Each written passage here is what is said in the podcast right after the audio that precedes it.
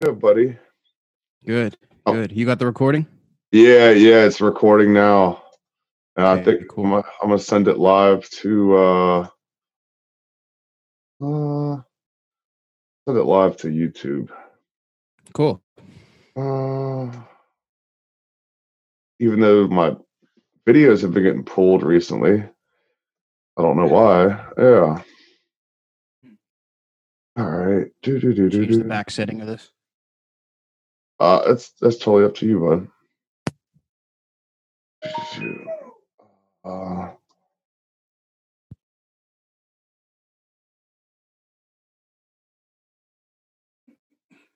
what time is it there? Okay. Better for the pod.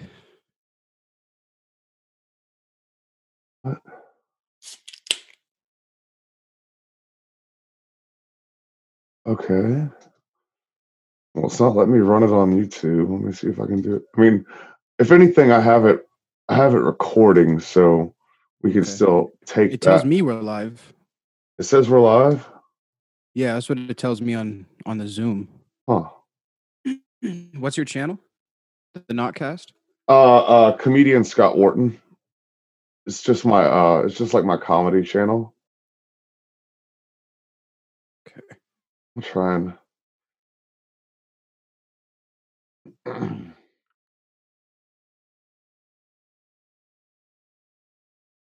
Cast.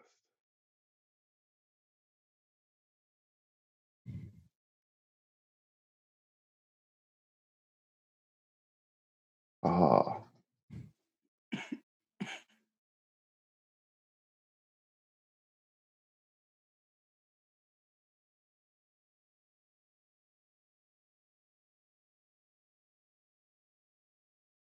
I think I got it running live from my Facebook now, Cassius. Facebook? Okay, Yeah. cool. Yeah, it's it's not, it's not showing up on the YouTube page, but uh, oh yeah, I just got a tag on Facebook, so it looks like we're rocking. Yeah, yeah, I think so. All I'll right, share this cool. real quick. Great. Here we go. Great, good, grand. All right, Tremendous. perfect.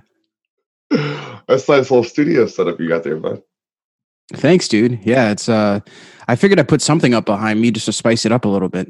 Right, know? right. You can't go worth it. wrong with uh, Kiss and Joey Diaz and Peter Griffin.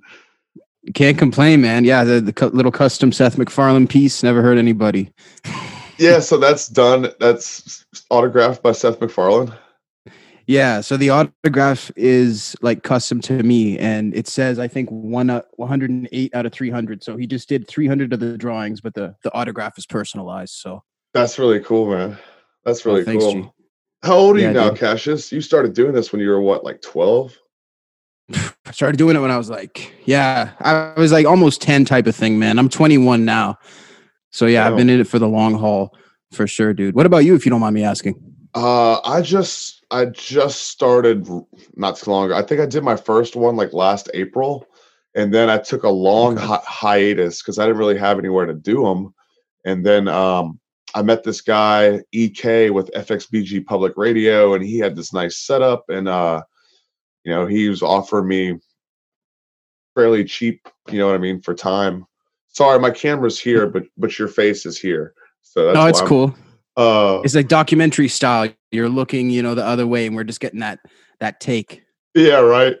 But uh I started I started it back up again in like probably about November.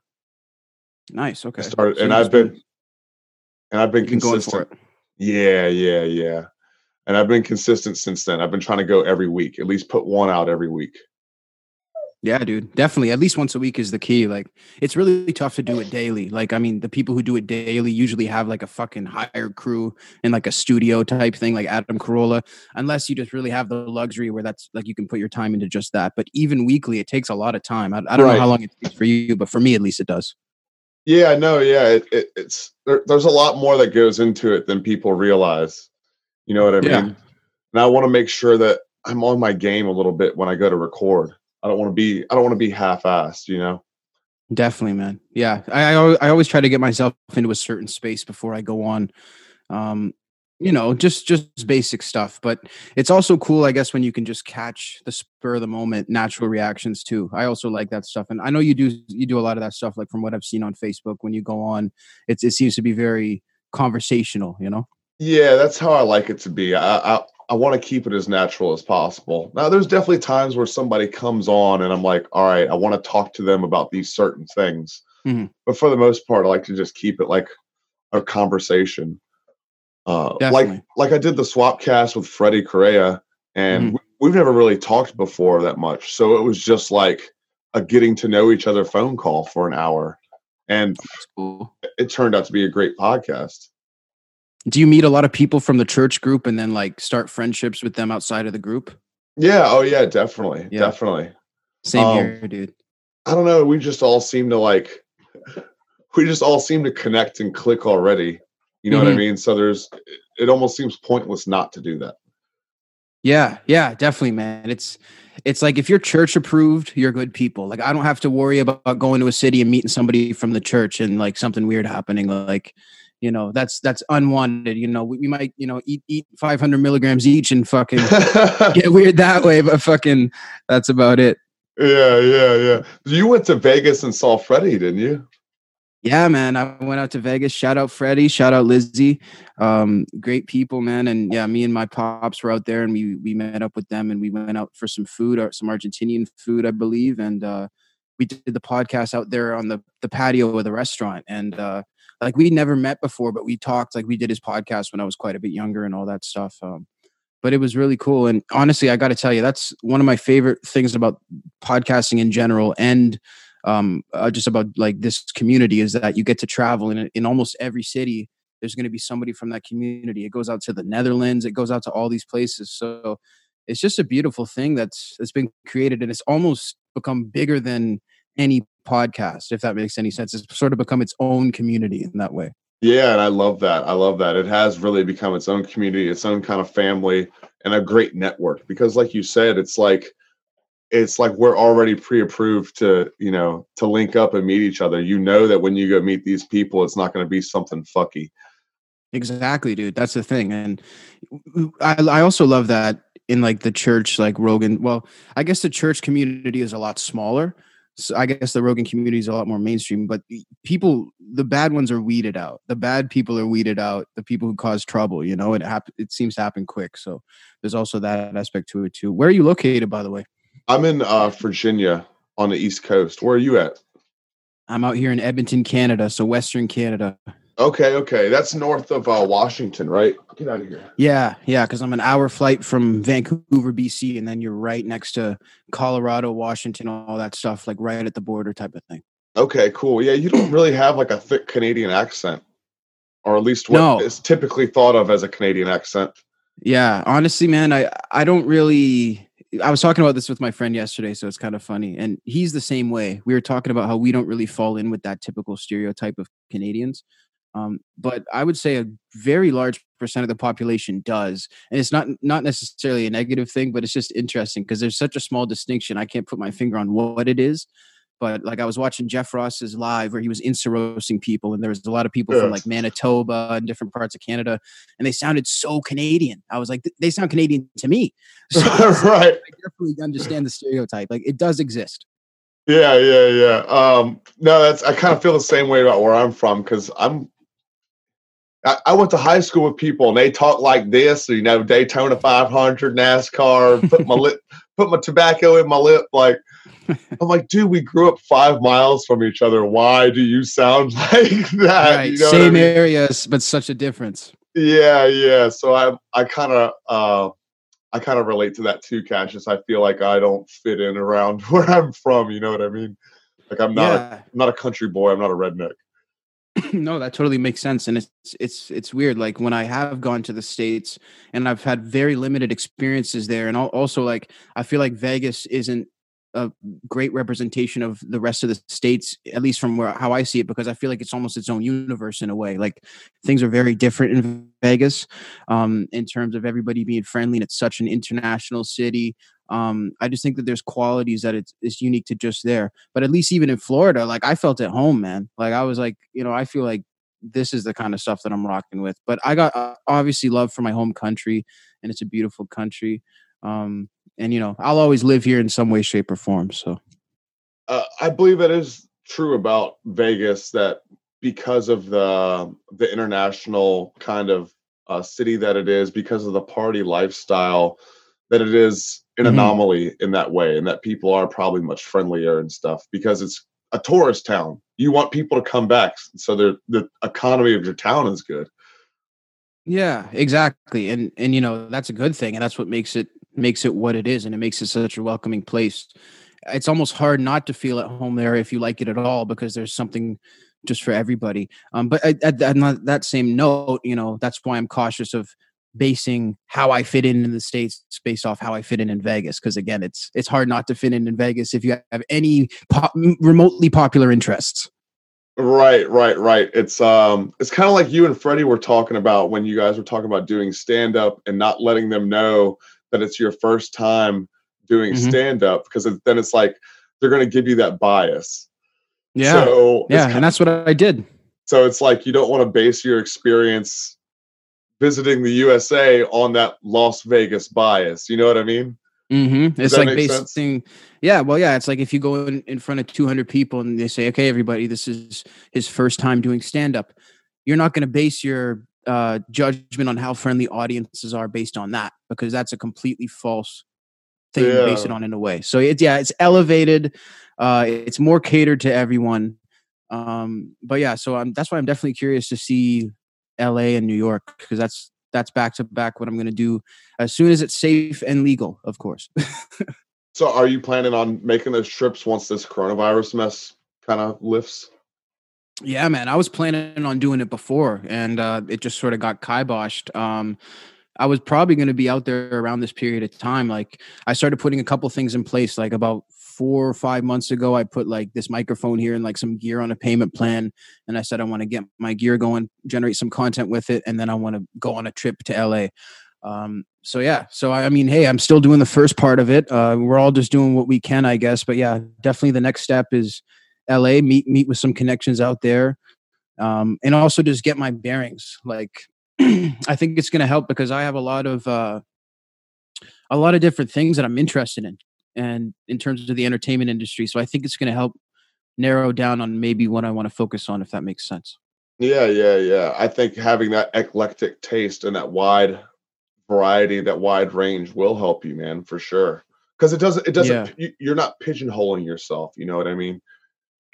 It's true, and it's difficult.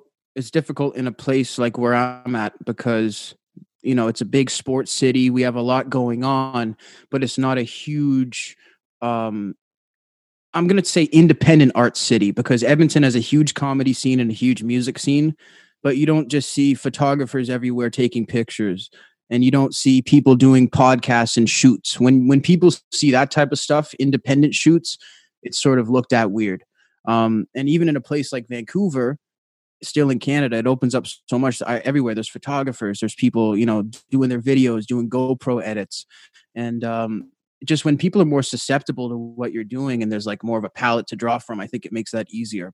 When you're the only person doing some stuff, it's almost hard to get any gauge of of uh, what it's like, if that makes sense. Yeah, yep, one hundred percent, one hundred percent. Because you're you're a one horse town, kind of in that sense. And it's like, how do yeah. you know how good that horse is if there's no other horses to compare it to? That's the thing, man. It's like I, I was like basically the only known podcasts in my city for a very long time. And like now there's some podcasts that are starting to come up, like shout out Oilers Nation, shout out all these great shows um, that are finding their niche. But it's like we're definitely at a point where we're still creating our scenes in a lot of different ways. And I like that. And I'm very proud and happy to be involved in that. Um, but at the same time, I'm sort of looking to jump jump into a scene that's sort of a little more established and see what I can do from there. Yeah, I've been kind of feeling that same way because our comedy scene around here has been growing, and I really like the family aspect that we've been kind of building. But at the same time, it's like I, am putting too much energy into building something when it's like I, I need to go work on something that's already established. Just go fall in place somewhere. You know what I right. mean? And that's the thing. You you got to decide what you want to do. Like you look at some of the Canadian artists in music, they they've some of them decided to like be known for the city that they're from and to sort of build that up and then create a scene in their city. Um, and then others chose to just become involved to whatever degree they they could in what was going on. And I think there's huge merit to both because when you get into that established scene, it brings just as big of a shine onto your country anyway. You know, it's like he, he right. made it to LA from where he's at or whatever. Right, right, right. And it's not like it's easy to get into an established scene. It's just you don't mm-hmm. have to have the stress of trying to build a scene. Yeah, build a scene and then say, okay, now I'm going to go out and do these shows, and now I'm going to go do this and that. It it alleviates a lot of the pressure, and it's not taking the easy way out because there's no easy way out in the entertainment business. No, yeah, yeah, exactly. the exactly. easy way out is to quit. So right, right, know? Yeah, one hundred percent. Where did you go when you went to Florida?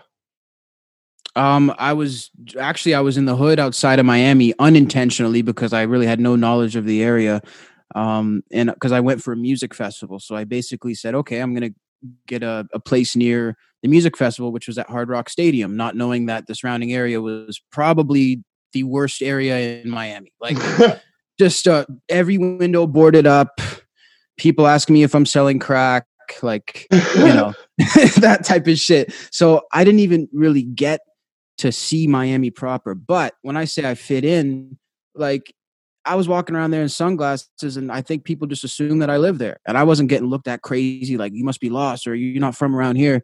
No one was looking at me, you know. No one's bothering me. I even got a, some good comments, you know, some encouraging stuff. So it was interesting for sure, but it definitely taught me like if you're gonna go to a city like Miami, don't do it on the cheap side. Fucking this yeah. is like because I've done trips to like BC Vancouver for music festivals where I'm spending 70 bucks for a place for the night and it's totally fine but there's no cockroaches and there's nothing and there's no you know crime rates or things like that so it's a totally different beast um, but that was actually two years ago today that i was there on that okay. trip yeah come to think of it it's pretty funny so uh did you get any good interviews while you were down there at that festival um, actually, you know, that was a really eye-opening festival for me because at that point I had barely even started doing video stuff. I was just putting out the audio podcast and the the odd in-person interview, but I wasn't doing like webcam stuff like this or anything. And my show was a lot smaller than it is now. And I seem to have a fatality that if I show up to this festival, that's the only missing key to getting interviews with Travis Scott, J. Cole, and all these people. I was a pretty young guy, still, I still am, you know, but I showed up there and the few interviews that I did have didn't go through. And that's when I learned the scale of a festival like this and how many moving parts there are and how a music festival like that is a completely different beast than anything else. And I also learned that in a place like Miami, like there's Miami and Florida photographers in general that work for years to get at an event like that and they build a community. And that's a community that I'm not involved in. So I basically showed up to a random place and I was expecting them to roll out the red carpet for some kid from Canada with a handheld mic and no cameraman. It's like I must have been on crack or something. Um, that's what you could say. But that's what I learned is that like no one's going to roll out the red carpet for you. I could be at, in LA at the Grammys and I'd still get no interviews because I haven't worked hard enough yet. Right. You got to make it happen. You got to get out there and force the issue a little bit. And that's the harsh reality. And, you know, it was a great trip. I mean, I went with a friend from Canada that we'd only met once at a party and then we ended up sharing a house over in Miami and going to this festival. And, you know, it was like a, a movie esque story and weekend, um, but not podcast wise. And that's when I learned like, you can't just be walking up to major artists and and like you know not only are you not owed anything from anybody especially major artists especially when they're here to make a million dollars to do an hour of performing not to meet you. Yeah yeah yeah. So yeah that was that was the craziest shit that i learned man. It was like you know and and that's when i realized the importance and the value of sharing the stories of your local community and stuff like that man. It's like i can't be skipping out on stuff like that and then expecting to get the red carpet out Right. It was definitely a humbling experience for you, it sounds like. Which I so needed because, like, a- after like basically accomplishing, and I'll be honest, like, I'll be completely candid. You're getting the fucking unshaven, candid interview here. I- I'm telling you. But like, after the Gene Simmons interview at like 18, that was essentially my life goal to that point. And I feel like it just like it made me feel like I could interview anybody. And I really needed to be humbled in that way because then I learned like Gene Simmons in 2018 is not Gene Simmons in 1978 in terms of star power. Um, that's not going to translate to people who are at that level now. It's just there were so many things that I had to learn, and I learned it the hard way through that by maybe getting a little carried away with myself at that point. Right. That had to be such a surreal moment for you, though. I mean, that's one of your biggest idols. That's that's your favorite band. Um, what was that like getting to interview Gene Simmons? It was yeah, surreal is the only word. It was um it was just it was something like my classmates would laugh at me when I said I was going to meet Kiss in the 5th grade type thing, you know, and like it was just always my goal. And I had been re- I had been rejected a lot of times because they they come to town a lot of times and I could never land the interview, but yeah, and it was surreal too the fact that the Expo Center the rule for all media was we don't care what who you're with. We don't care if you're Ryan Seacrest. There's no interviews with Gene Simmons. Period. That was the the rule. And Gene overrode that rule in order to give me access. And basically, they just had to put their hands up and say, if Gene wants it, we have to do it. So the whole thing was just like it was a very emotional experience for me in a lot of ways, man. Yeah, it's like how do you keep your how do you keep it together in that moment when you're actually doing it? You know what I mean? I barely did that one. Like even watching it now, like and see, just because it's because like when you watch yourself, I'm sure when you do stand up, like when you watch yourself, it's a different, completely different thing than what other people are seeing. And I've gotten a lot of comments on how I'm not nervous in that interview, but I was like barely conscious. Like I was near like fuck out. Like I'm this close to Gene Simmons, and I'm just like forgetting all my questions and shit. Like I was fucking like like a kid in that interview. You know what I mean? But uh, yeah, it was just some crazy stuff, man, for sure. After watching, after going back and looking through your backlog of people that you've interviewed and stuff, though, now it's got to be you could you could interview Obama or Donald Trump, and, and I feel like it, it, wouldn't be anything to you. You've interviewed so many people, uh, so many names. I mean, I mean, you, you've had like all of Death Squad on your podcast. You had I, I can never think of his actual name, but the actor who plays Lahey. Uh, yeah, John Dunsworth. You've had Ace Frehley, Gene Simmons. Like you've been on the Church. What's happening now? Um, I think I already named like all of Death Squad. You've had all those guys yeah. involved.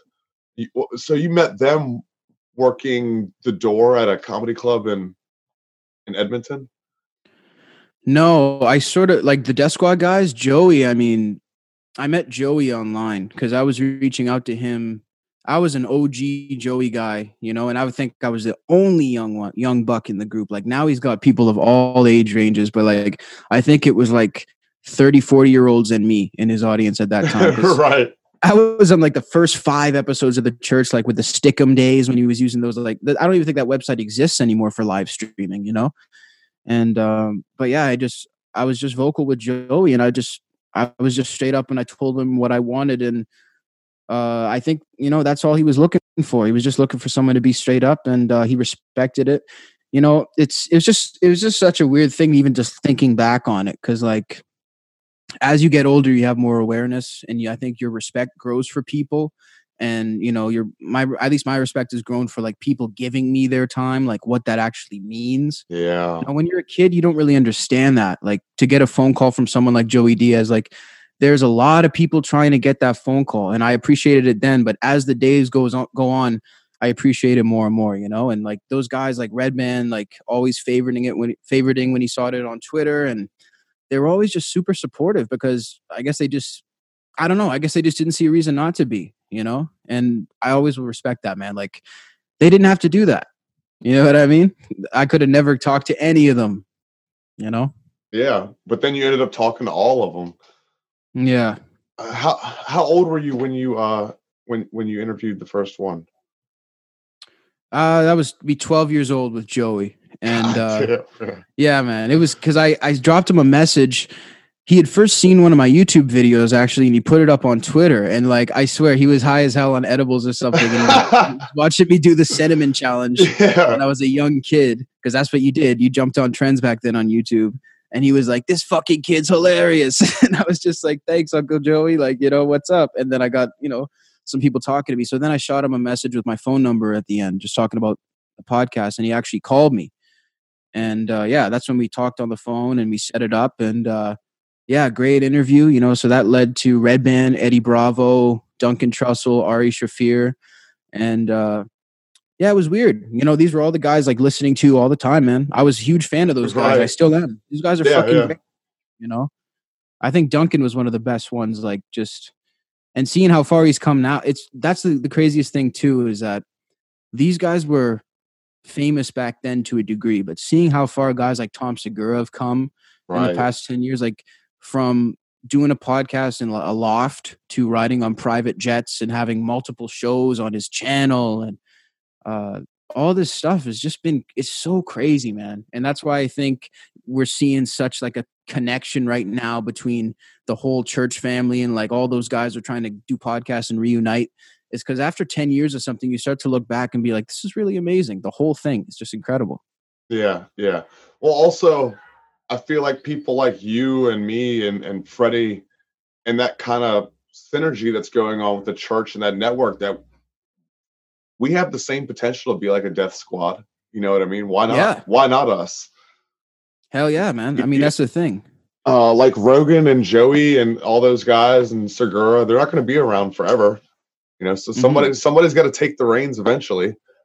And it, that's the thing. It starts a second wave. You know, it yep. starts it's just like you look at anything, you know, you look at certain styles of movies, you look at certain styles of music, it starts a second wave, and then the people who are inspired by those original OGs, they carry it on, you know, and yeah, I think it's a beautiful thing to watch. Like the and and it's not, you know, that's the thing that separates, I think, shows like you mentioned, you know, like the guys in the church who post their shows, like they're quality shows, like yourself, like Freddie, you know, I could think of a couple more.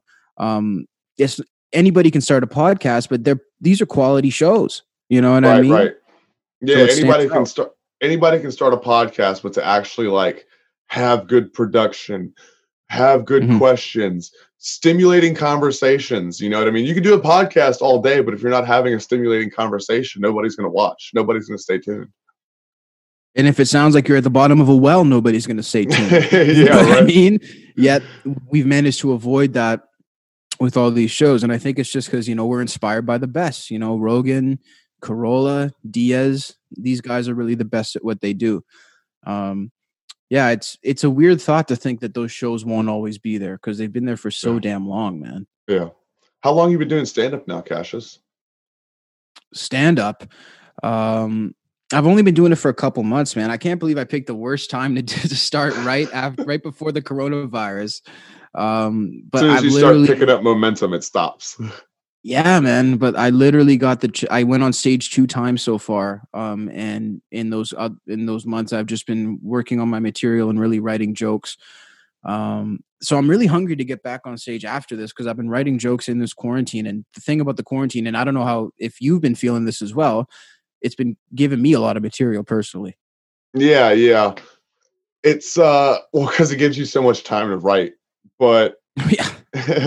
And and everybody's going stir crazy you know what i mean? I can't i can't look at my phone or what i i can't fuck off but for so many hours of the day before i start to like beat myself up so then it comes time to write you know what i mean? And when you're on yeah. lockdown for so many hours you have that much more time to do it uh but i've been trying to like not write just quarantine jokes or like mm-hmm. coronavirus jokes. I feel like that's hacky like to have, yeah. you know, everybody's going to come out and do like five minutes about the COVID. I don't want to mm-hmm. do that. No, it's totally true. It's like having your five minutes about Trump after the election. It's sort of just like, are we really going to go there right now? And yeah, it's true. And, you know, I have a couple of jokes about it, but definitely I've, I've been trying to avoid it. And I feel like it's just, and I don't think it's directly related to the situation, but I've just been coming up with a lot of stuff. Um, I, I think it's just because, like you say, about the time you know we, we have the time to think about this stuff and like music ideas. I've, I've been picking up the guitar more than ever. Um yeah time man like it's but between the the podcasting and comedy which one would you say like takes up the most of your your time?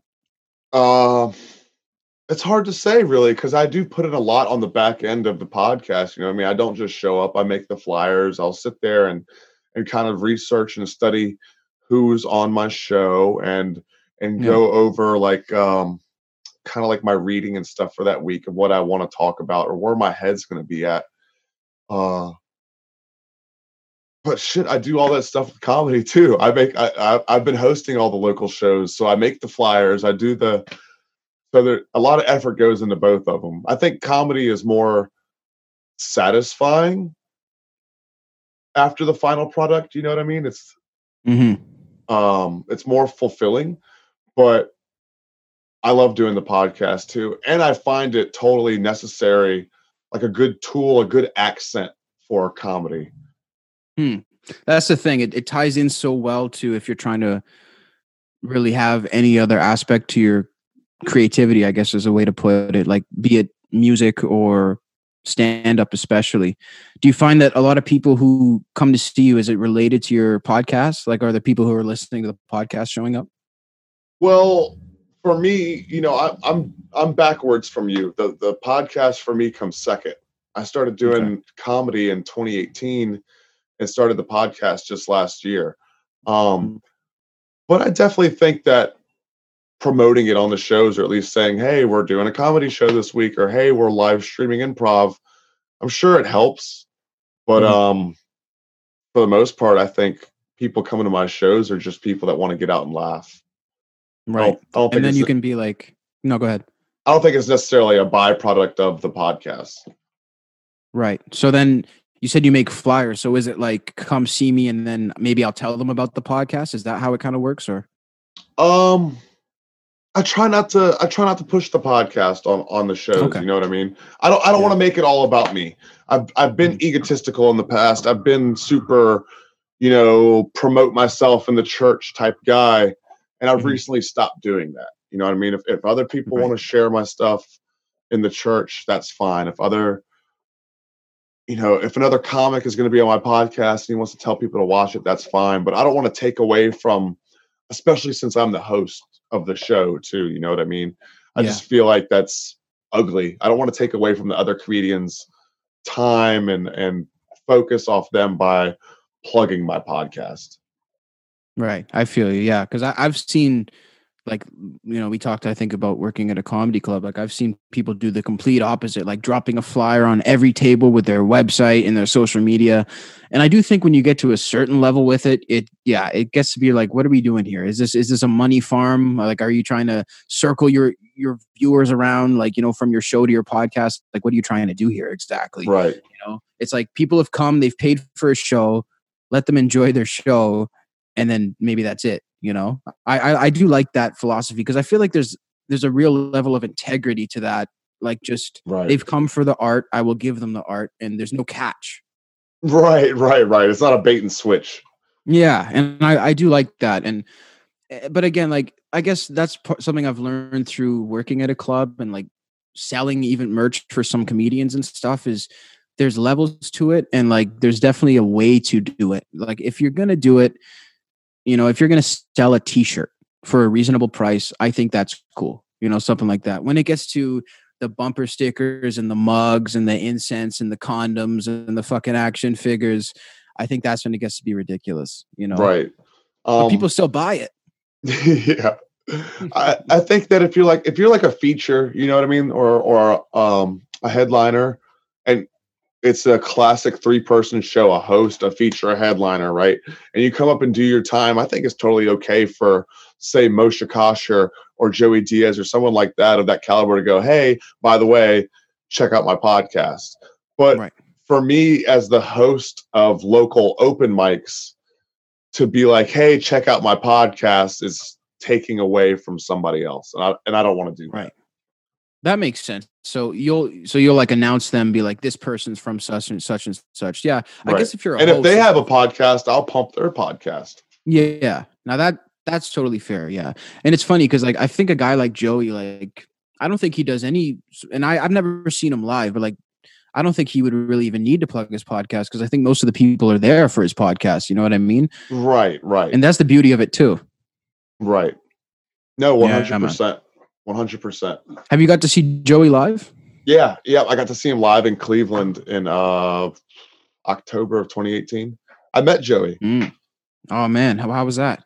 That was amazing. Um, I didn't get to talk to him for as long as you did, do a podcast with him or anything, but uh, he he recognized me from the church group. He knew who I was, and he kind of chatted me up a little bit. And um, basically, him and George Perez told me to get my ass out to the comedy store. Nice. Because wow. George, George opened for him uh, that weekend, and actually hung out with George a little bit that weekend too. Mm. So um, that's really cool.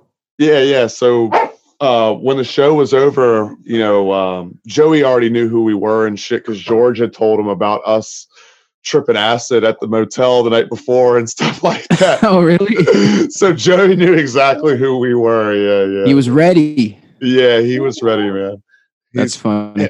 God, he's such a loving guy, man. He's just got. He's so a cool dude. Love. Oh yeah, yeah. He's he's got so much love. Can you? Sorry, can you hear my dog? He's being crazy right now. No, it's cool, man. We're, we're doing the home podcast experience. People know people know the deal, right?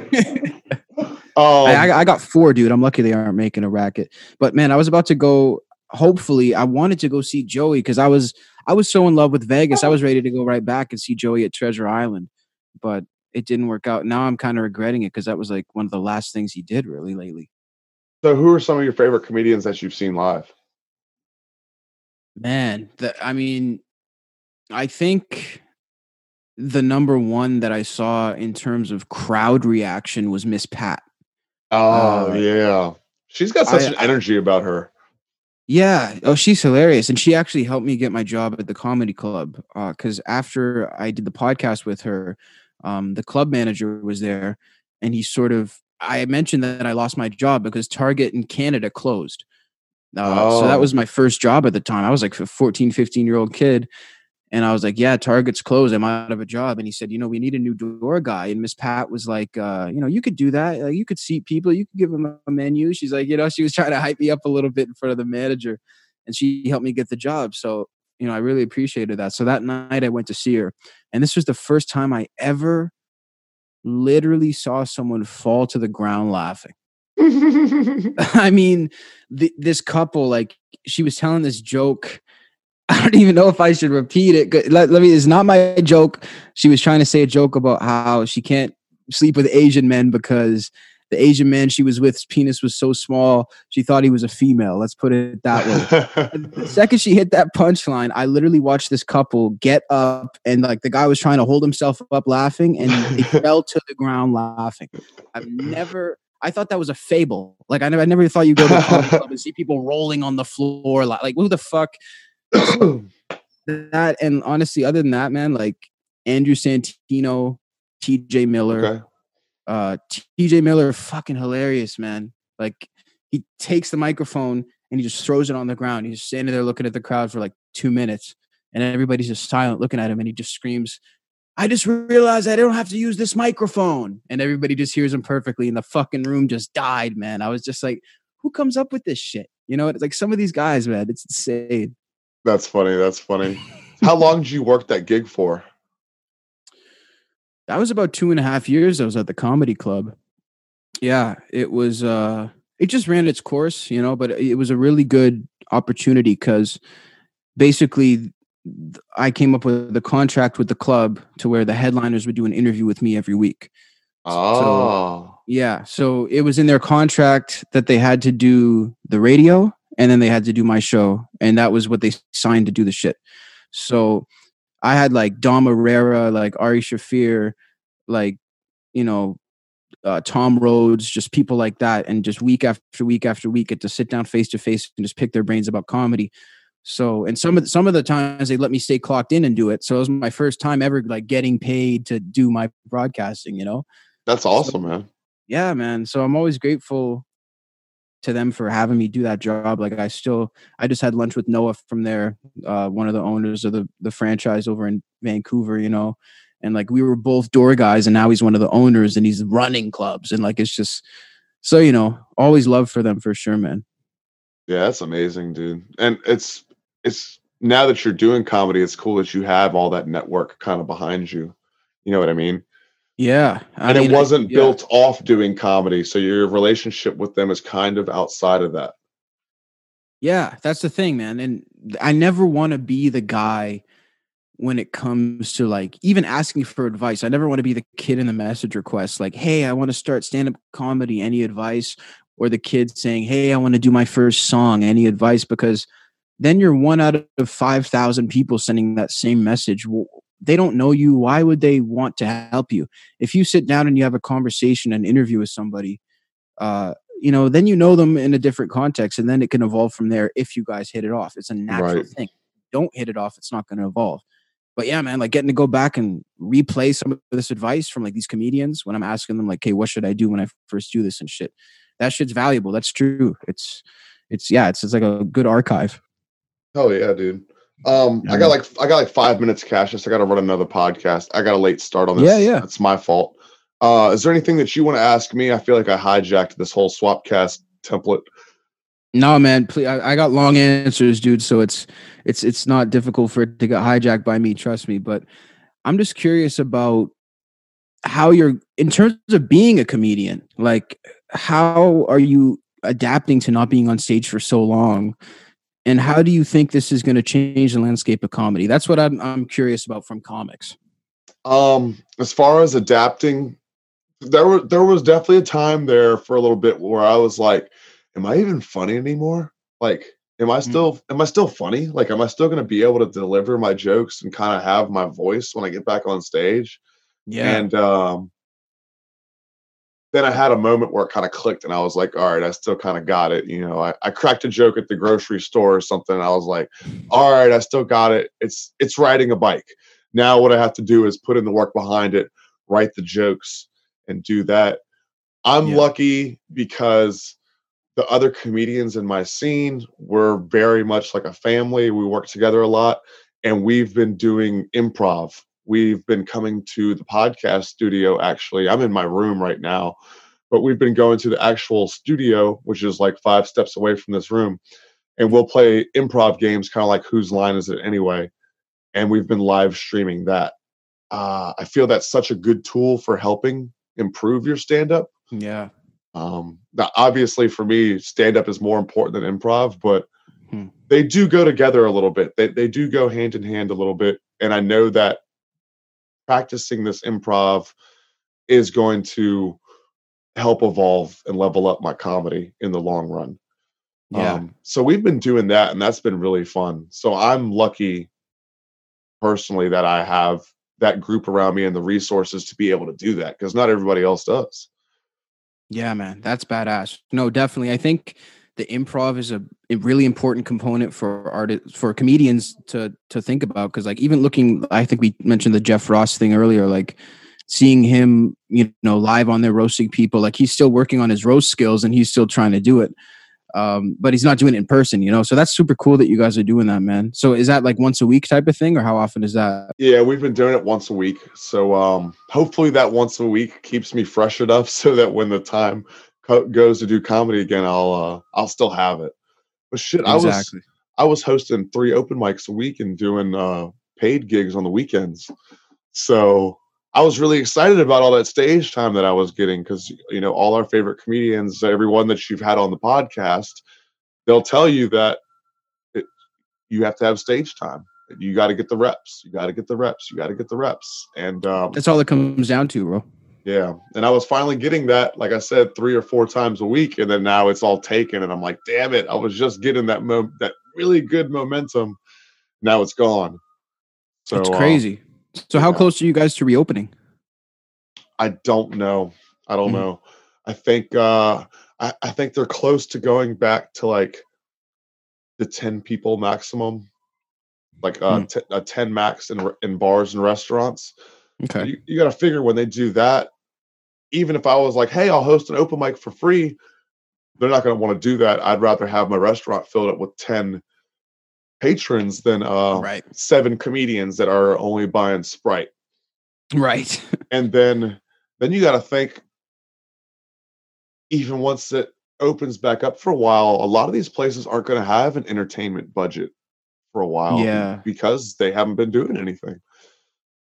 A lot of places won't even be able to open if you really think. That's the thing like we're talking about reopening when 90 I'm not going to say 90%, a large percent of the businesses are nearly bankrupt or out of business. I mean, Yeah. it's insane. But uh, you know, at least here we've started a, a reopening plan. It's in phases, so you know, Okay. like we can go out to parks now. Parks are open, stuff like that, which I thought they always were. Um, but you know, so we're we're starting to phase it in. So I'm hoping that we can get back to normal as safely and quickly as possible, and like get this shit rolling, man. Because I miss going out to shows. I miss stand up. I miss all this stuff, and I know it's not worth people's lives. So hopefully we can fucking manage this soon. Yeah. In the meantime, though, I think it's good for a young comedian, uh, uh, someone who hasn't been doing it as long like yourself, to uh, just have that time to write. You know, everybody's kind of on a stalemate right now. Just write, write, write, write, write. Because Mhm. we're we're all in the same place. I put I said on Facebook a couple weeks ago, I'm, I'm finally in the same place as my favorite comedians, home. Yeah, yeah. Seriously, we're all at the base level now. So, and that that's what I love about this. There's no excuses after this. If Yeah. you're fucking not out there and getting your shit going, that's on you. Because everybody ha- has the hunger who wants to do it.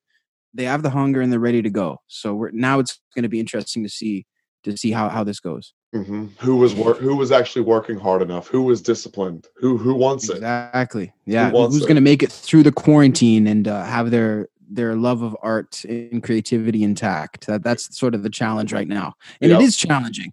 yep, it is. It is. Um, but this was great talking to you, Cassius, man. Like I said, I got another podcast I got to do. yeah, man. Uh, do you want to? We, we got to do this again though, sometime without a time limit. Hell yeah, man. This is yeah, I'm I'm down to come on anytime and you know, swap cast, whatever you want to do. If I'm ever out in Virginia, I'll definitely shoot you a message, you know. Yeah, same. If I'm ever Uh, up- up in Canada, Yeah, man. But Scott, thank you so much, brother. Definitely I appreciate your time, man. thank you. Shit, I appreciate your time, Cassius. You're the you're the legend, dude. Not me. You're the prodigy, man. Hey man. I 12, appreciate 12 years bro. old. Twelve years old. Get the fuck out of here, dude. It's all love, bro. I appreciate you, feel man. lazy over here. My you have a good day, brother, man. Stay safe, bro. Peace.